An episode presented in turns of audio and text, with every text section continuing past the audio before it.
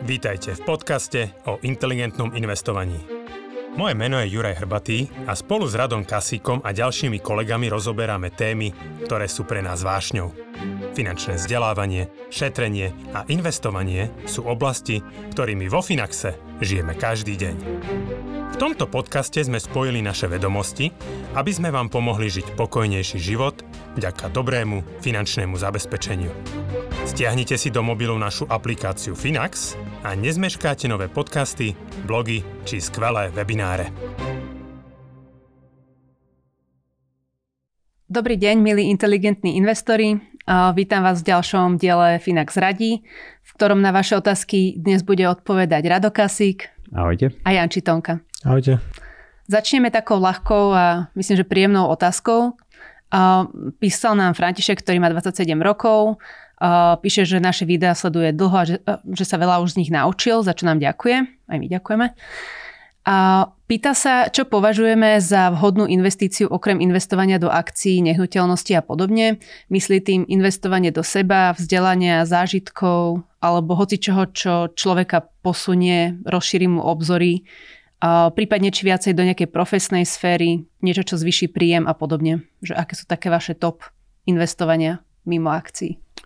Začnem ja, Jančak, dovolíš? Poď, Lebo dnes sú to úplne moje témy. Ale áno, akože a to nechcem znieť nejak múdro alebo nejak motivačne veľmi, ale však jasné, že ten život je len jeden a mm, akože všetko by sme mali robiť pre naše uspokojenie a nejaké potešenie.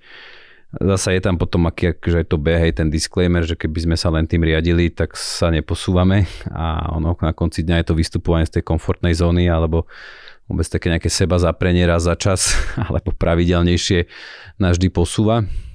Takže áno, no, nemyslím si, že, že dokáže akože cudý človek úplne takto našepkať a ja to moc ani nemám rád, keď a niekto strašne si prebere názory niekoho iného a snaží sa to implementovať do svojho života a potom po 20 rokoch vlastne zistí, že to nebolo ono.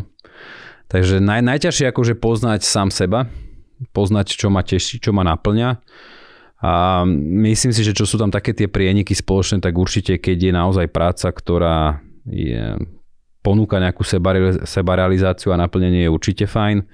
A ja si myslím, že množstvo ľudí, akože zase určite to pre všetkých neplatilo, ale naozaj pre veľkú časť to cestovanie je, je, je veľmi fajn. A ja, čo som teda za posledné 3 roky objavil, že neskutočne ma baví rodina, takže nie, že predtým som mal rodinu a nestaral som sa o ňu, ale vtedy, vtedy prišla tá rodina. Ale že keby ste sa ma spýtali možno 5 rokov dozadu, tak som nečakal, že ma to až tak chytí, ale že naozaj to asi každý máme proste v tých bunkách a podvedome. Hej, čiže proste pre mňa je momentálne, že čas s rodinou určite najvzácnejší, že to je úplne najviac a práve ešte kým teraz je malá malá, tak asi je to, je to zábavnejšie. A, no a potom samozrejme asi veľká investícia je určite aj nejaké vzdelávanie a posúvanie sa dopredu, je, že proste nikto z nás nepadol múdry a učený zo, zo stromu, čiže to si myslím, že v tomto je je proste nekonečný priestor, že to sa nedá povedať, že dosť, že už sa nepotrebujem vzdelávať, že všetko viem. Ako ono jednak aj tá doba je extrémne rýchla, že to proste sa stále mení, že to ja už vidím tiež na sebe, čo som sa považoval za takého progresívneho človeka aj v tých technologických veciach a tak ďalej, tak teraz sa skôr vnímam, že naozaj už začínam byť zaostalý a že tiež už mám niekedy problém sa naučiť. Ale nie je to o tom, hej, že nie je to len o tých, o tých technických zručnostiach, ale proste všeobecne aj o tých takých soft skillsoch, tých osobnostných a tak ďalej. Takže ten priestor, priestor je obrovský a neexistuje na to jednoznačný návod, že proste vždy závisí od konkrétneho človeka, čo ho baví, čo ho naplňa Keby to malo byť za mňa, tak je to tá práca, rodina a toto nie je nejak po poradí. A určite teraz vnímam, že fakt, že je menej času alebo viac času by som chcel aj na nejaké to vzdelávanie a vôbec možno nejaké športovanie. Ale vždy si rád nájdem proste vyhradím priestor aj na také voľnočasové aktivity, dovolenku a tak ďalej, cestovanie. Stále málo, ale snažím sa. Janči? To je presne téma, ktorej sme sa venovali v jednom teraz nedávnom samostatnom podcaste. Ani jeden z vás ste asi nepočuli. to sme vlastne natáčali s Ďurim, ale predpokladám, že v čase zverejnenia tohto podcastu už bude vonku. A je to práve recenzia knihy Zomrieť z nulou, Die with Zero od Billa Perkinsa, myslím. Asi si ho počula? Nepočula ešte. Nepočula, dobré, OK. A tam sme sa presne venovali tomu, že ako využite peniaze na nejakú akože maximalizáciu šťastia, že nehromadí ten majetok do dôchodku, lebo práve taká tá typická trajektória niekoho, kto šetrí, investuje a správa sa zodpovedne, tak vo finále to vychádza tak, že najväčšie bohatstvo máš niekde okolo 70 72 a to nie je optimálne, že to už proste nemáš kde minút, vo finále to ani neminieš a neužil si si možno ten život alebo tie peniaze tak, ako si mohol a práve na tie zážitky s tou rodinou v čase, kedy si ešte možno mal zdravie, energiu a podobne, čiže to sa zhodneme, odporúčam určite tento podcast si vypočuť. A ja by som si vybral z toho takú jednu časť, takú podotázku, že čo považujeme ešte vhodnú investíciu okrem akcií, nehnuteľnosti a podobne. Za mňa je to určite to vzdelanie a to investovanie do seba. Nehovorím teraz o tom cestovaní zážitkoch rodine. A myslím vyslovene nejaké akože zvyšovanie kvalifikácie. Akože samozrejme s na prácu, nejakú osobnú situáciu, ale práve nejaké akože zvýšenie príjmu alebo možno nejaký vlastný biznis, podnikanie, to je presne to, kde sa zarábajú tie väčšie peniaze, ktoré potom človek môže investovať, či už do nejakých akcií, nehnuteľností, ETF a podobne.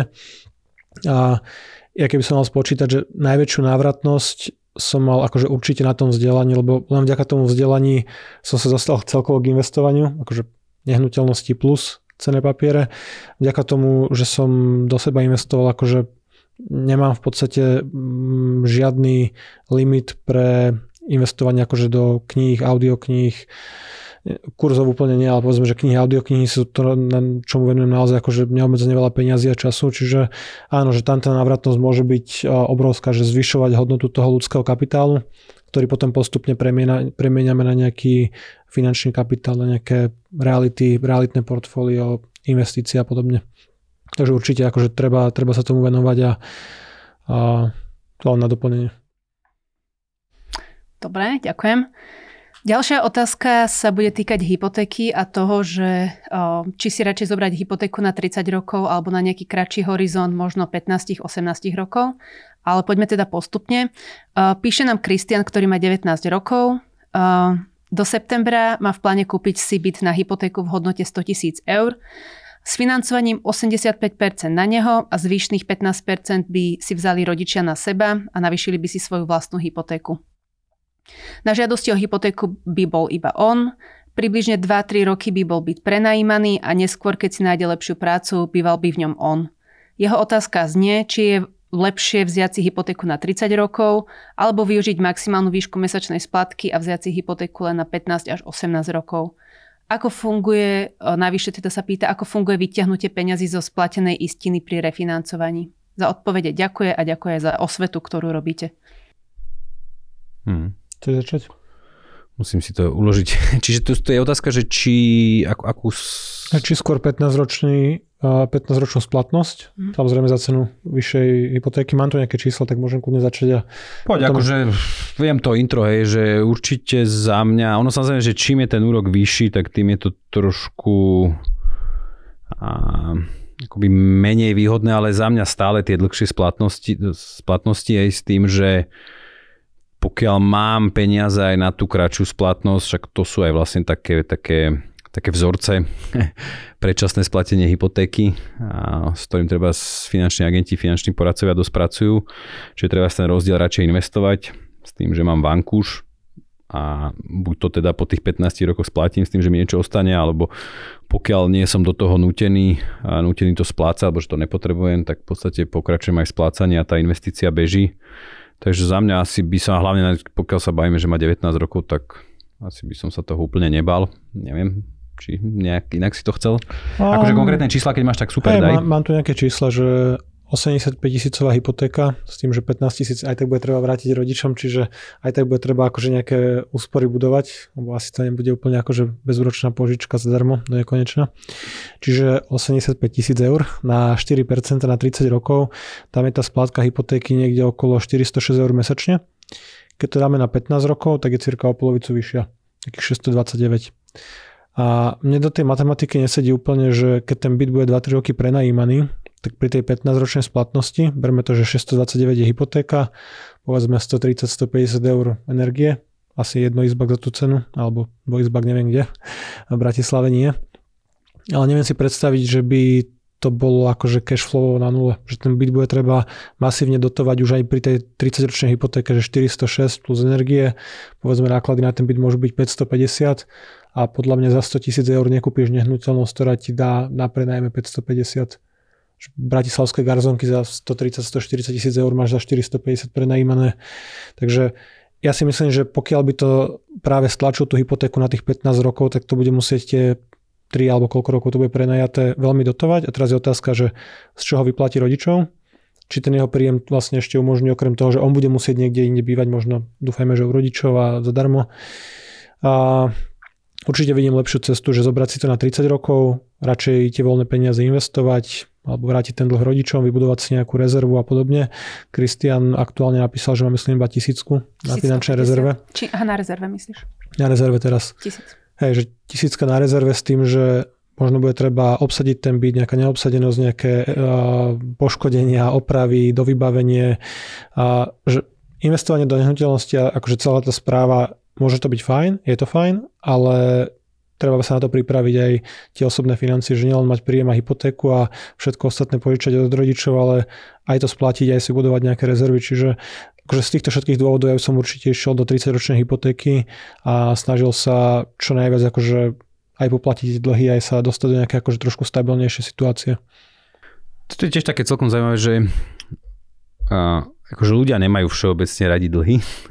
Keby som to tak zo všeobecne... Ja viem, že dnes už je nejaká generácia, ktorá s tým vie žiť a nejak si ťažkú hlavu z toho nerobí, alebo dokáže to v tom lepšom prípade aj správne využívať.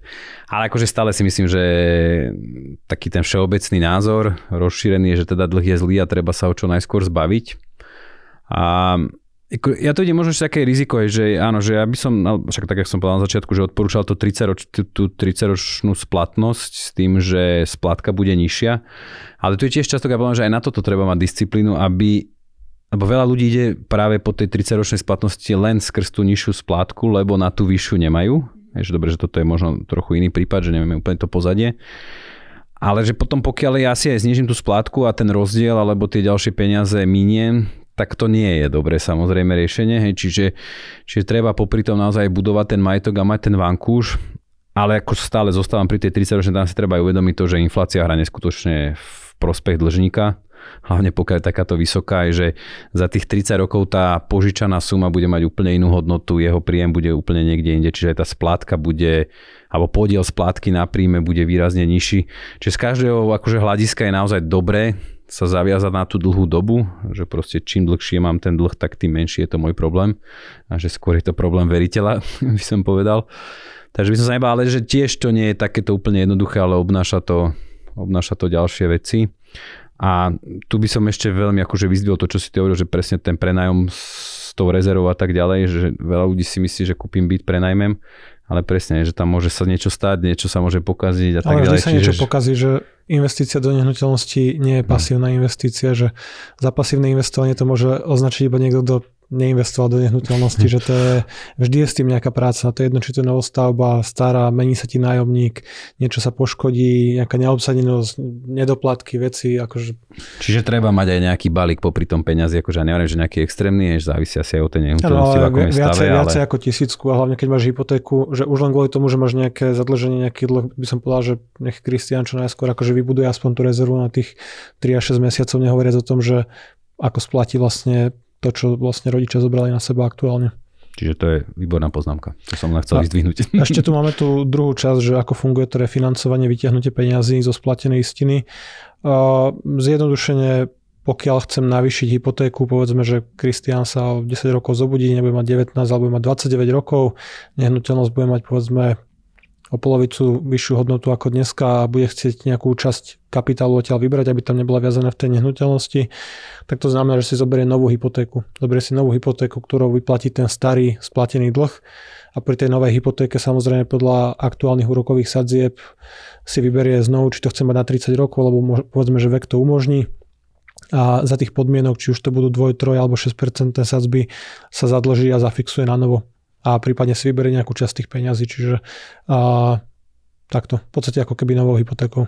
Ja si myslím, že sa pýtal kvôli tomu navýšeniu ich rodičov, tá jeho rodičov. Že vyplatiť rodičov vlastne z toho, z tej navýšenej hypotéky? O, že či, lebo oni si majú navýšiť hypotéku na to, aby mohli mu poskytnúť tieto prostriedky. OK, akože môže ich, vyplatiť, môže ich vyplatiť aj tak, že dajme tomu za 50 rokov niečo prirodzene splatí na tej istine, na tej dlžnej sume, pravdepodobne tá hodnota nehnuteľnosti bude trošku vyššia a vyplatí ich tým, že navýši svoj dlh a im vlastne vráti tých dnešných požičených 15 tisíc.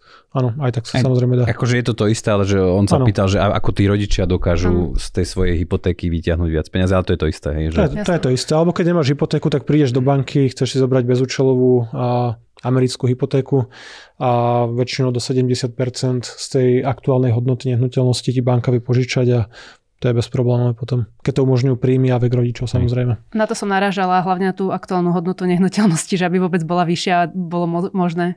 No to nevieme. A to asi bude v tomto prípade. Si myslím, že a tak mo- nevieme. nevieme ma, že má, má 19 že... rokov za jeho života, aj keby nehnuteľnosti rastli 3% ročne, tak sa z 2,5 násobia tie reality. Ale akože že tí rodičia, že kedy kupovali tú nehnuteľnosť a ako majú hypotéku voči cene nehnuteľnosti, že či oni dobre. si vedia navýšiť, lebo on Hej. chce akože použiť asi tie peniaze, že ktoré oni vytiahnu z tej nehnuteľnosti, on to použije ako tie vlastné zdroje. Hej. Tak dobre, má 19 rokov, povedzme, že rodičia môžu mať 50-55, a že, že 70% domácnosti na Slovensku ani nemá hypotéku, 90% býva vo vlastnom, takže buď ju majú splatenú úplne, alebo tam bolo nie, že oni chcú navýšiť. Oni si navýšia, ale že ich to väčšinou asi pustí, že s týmto Jasne. asi predpokladám, že nebude problém. Jasne.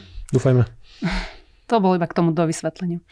Dobre, ďakujem. A posledná otázka je od Martina, ktorý má 35 rokov. Začína takou opäť väčšou pochvalou. Dobrý deň, Finaxáci. Vďaka za všetko, čo robíte.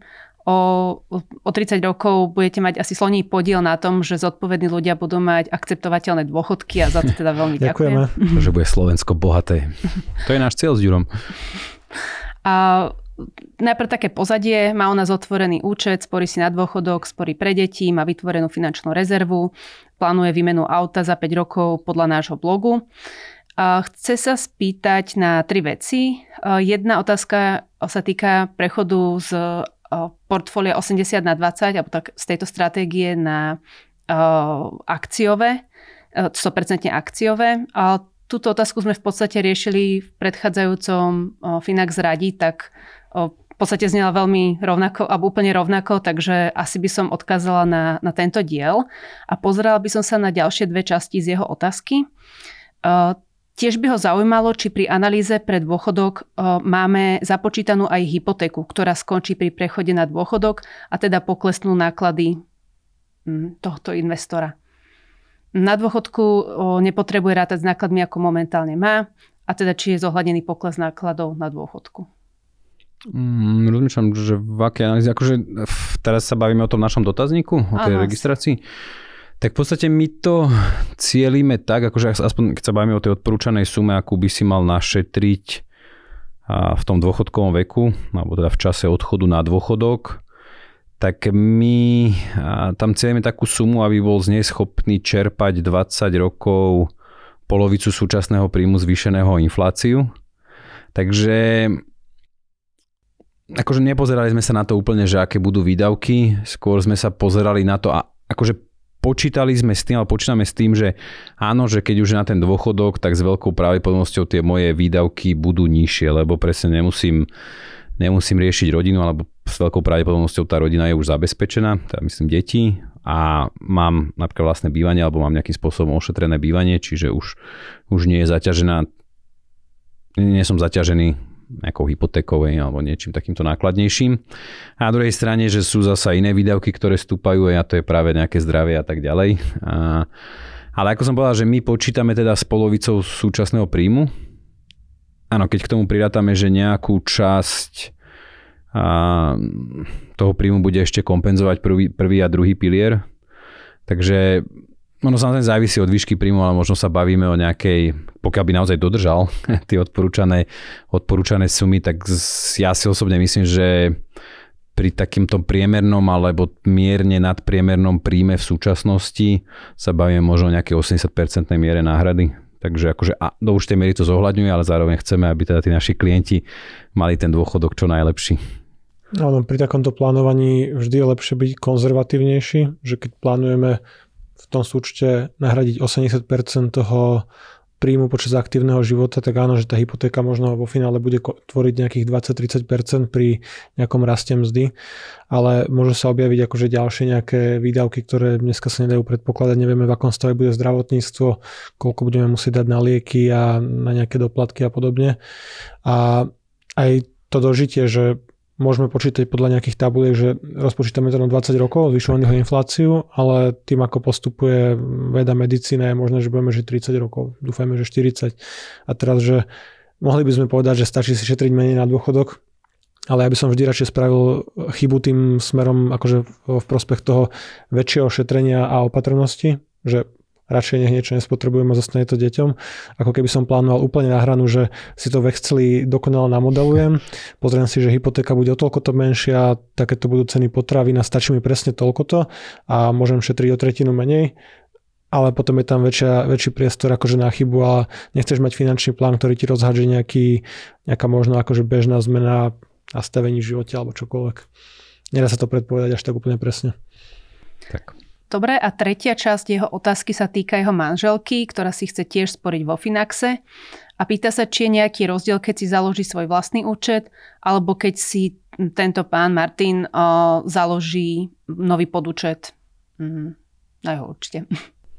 Mm, sú manželia, že si manželky. Ano. Tak v zásade, v zásade nie, pokiaľ nemajú nejakým spôsobom zasiahnuté do BSMK bez podielového spoluvlastníctva, tak akože v zásade je to jedno, hej, že pravdepodobne asi tiež ten dôchodok pokiaľ teda sa niečo nestane, budú tráviť spoločne zo spoločných peňazí. Takže z tohto pohľadu je to v zásade jedno, pokiaľ akože cíti potrebu alebo že chcú si to nejako škatulkovať možno pre, pre tie horšie scenáre, nech sa páči. Ale akože v zásade mm, ako matematicky alebo číselne tam nevychádza žiadny rozdiel, či to bude na dvoch účtoch, ani ani poplatkovo, alebo či to bude dokonca na jednom, že aj keby mali jeden spoločný podúčet dôchodok a prispievajú tam akoby za seba obaja, nič sa nemení. Je, je to to isté. Keď, keď niekto chce mať otvorený ten účet a sledovať si to samostatne, OK. Ale keď budú mať rovnakú stratégiu, tak tam sa nedá nejako súťažiť, že kto dosiahne vyšší výnos, lebo... Jedine to, vkladmi. Jedine vkladmi. A aj tak ten majetok akože v rámci manželstva je vždy a spoločne aj úplne jedno, ako určite sa to investuje, takže môžu, nemusia, ale ne, nerobí to nejaký rozdiel. Ďakujem. Ďakujem aj vám za hlavne tie veľmi pozbudivé slova a pozitívny feedback, ktorý ste nám zanechali. Ďalšie otázky môžete opäť posielať prostredníctvom formulára v popise. Budeme sa na ne tešiť. Ak sa vám video páčilo, dajte nám nejaký like. A prípadne do komentára nám napíšte, možno ako by ste vy investovali inak do seba um, z tej prvej otázky a budeme sa tešiť zase do ďalšieho dielu. Ďakujeme. Do počutia. Dovidenia.